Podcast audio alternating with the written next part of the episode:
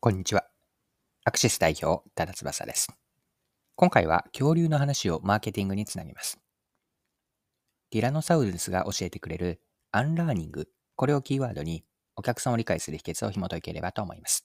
ぜひ一緒に学びを深めていきましょう。よかったら最後までぜひお願いします。はい。ティラノサウルスの立ち姿は専門家の間で過去30年の間で大きく解釈が変わったんです。でかつては直立で描かれていたんですが、1990年代以前はティラノサウルスは直立した姿勢で描かれていたんです。イメージで言うとカンガルーのような姿勢なんですね。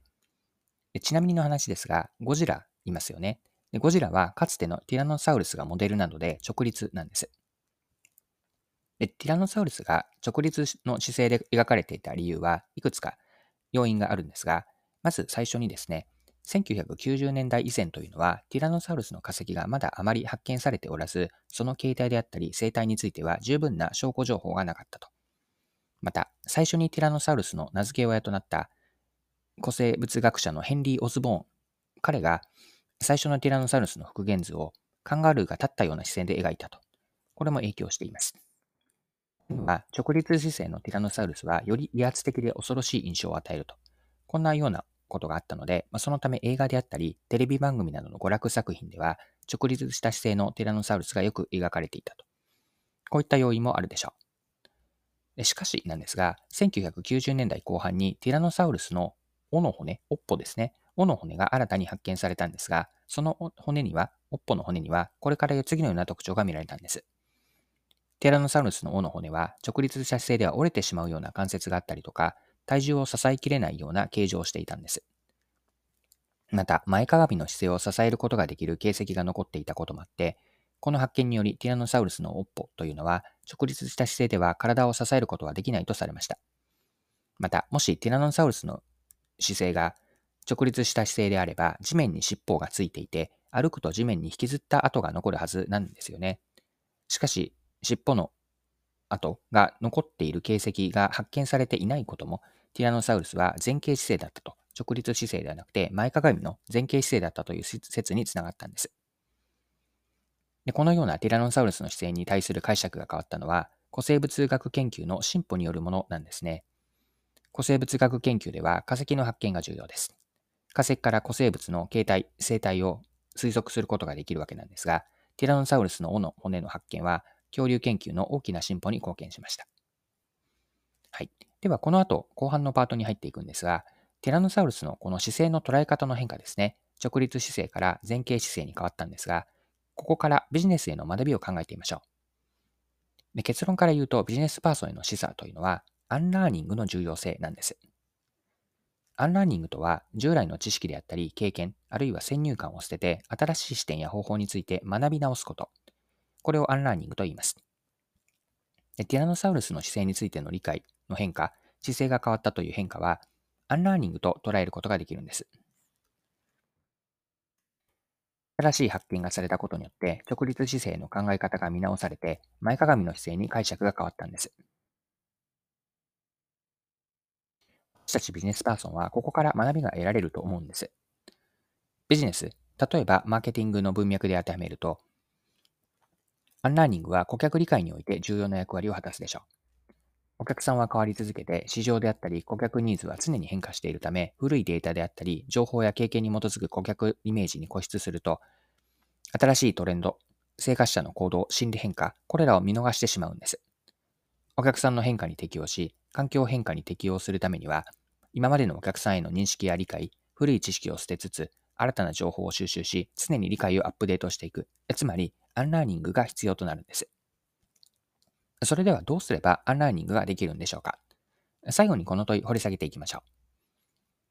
アンラーニングをするために補助線としてご紹介したいのが UDA ループなんです。アンラーニングにはこの UDA のプロセス、アプローチが活用できるんですね。で UDA ループとは何かなんですが、一言でシンプルに言うと意思決定と実行のプロセスです。ウーダループ OODA と書くんですが、4つの英語の頭文字からなっています。1つ目の O というのは観察を意味するオブザーブ。情報を収集し観察をする。次の2つ目の O ですが、オリエント。こちら状況判断です。観察した内容を掘り下げて意味合いや示唆を抽出して状況判断をするというのがオリエント。3つ目の D というのがディサイドなんですが、意思決定です。状況判断に基づいて決断をする。そして最後の A、これがアクトの行動なんですが、実際の行動に移すと。このように観察をし、状況判断を入れて意思決定を下して行動すると。これを OODA ループという、ループという言葉が入っているように、 OODA ループは何度も回すことが重要なんです。で、 OODA ループというのは変化する環境において真価を発揮するんですね。お客さんの理解でアンラーニングするために今の OODA ループを当てはめると、順番に次のようになっていきます。まず、一つ目のオブザーブ、観察ですが、お客さん一人一人を観察すると。アンケートであったり、インタビューからお客さんの定量データと訂正情報を得て、今までの先入観を持たずに捉えます。次の状況判断である意思決、えっと、オリエントですが、観察内容や定量、訂正の情報について、その意味合いを掘り下げながら示唆を得る。三つ目の意思決定、ディサイドですが、新たな理解に基づいて何をすべきかというのを決める。四つ目の Act、行動ですが、アンラーニングを伴った新しい顧客理解からマーケティング戦略や施策に落とし込み、実行していく。これが OODA ループと顧客理解なんです。で、 OODA というのはループなので、このプロセスは1回で終わるものではありません。戦略からの実行したことは、またその観察から次の2回目の OODA ループに入っていくんです。アンラーニングからの既存の知識を捨てて、新たに学び直しをすること、これを繰り返すことによって、常に最新の顧客理解の状態になれるんです。はい、そろそろクロージングです。では、ティラノサウルスの姿勢が以前と今では通説が変わったという話を取り上げて、そこから後半ではビジネスへの示唆、アンラーニングをキーワードに見てきました。最後に学びのポイントを振り返ってまとめておきましょう。前提として押さえておきたい、マーケティングに押さえておきたいのは、顧客ニーズであったり市場トレンド、これ常に変わっているんですね。よって変化に適応し、今のお客さんの行動であったり心理を理解するためには、古い知識を捨て、経験やその過去の成功体験に固執せずに、新しい視点や方法で学び直すアンラーニングが不可欠なんです。そこで補助線としてご紹介したいのは OODA ループなんですが、 OODA ループでは、 OODA ループによってアンラーニングをどうやるのか、ここに示唆があります。 OODA ループというのは、観察、状況判断、意思決定、行動、この4つのプロセスから行う意思決定と実行のプロセスです。ループという言葉が入っているように、 OODA を何度も回して繰り返すことでアンラーニングにつながるでしょう。お客さんの理解に対してアンラーニングと OODA を入れながら、まあ、常に最新の顧客理解の状態を目指そう。これを最後メッセージとして残しておきます。はい、今回は以上です。最後までお付き合いいただきありがとうございました。それでは今日も素敵な一日にしていきましょう。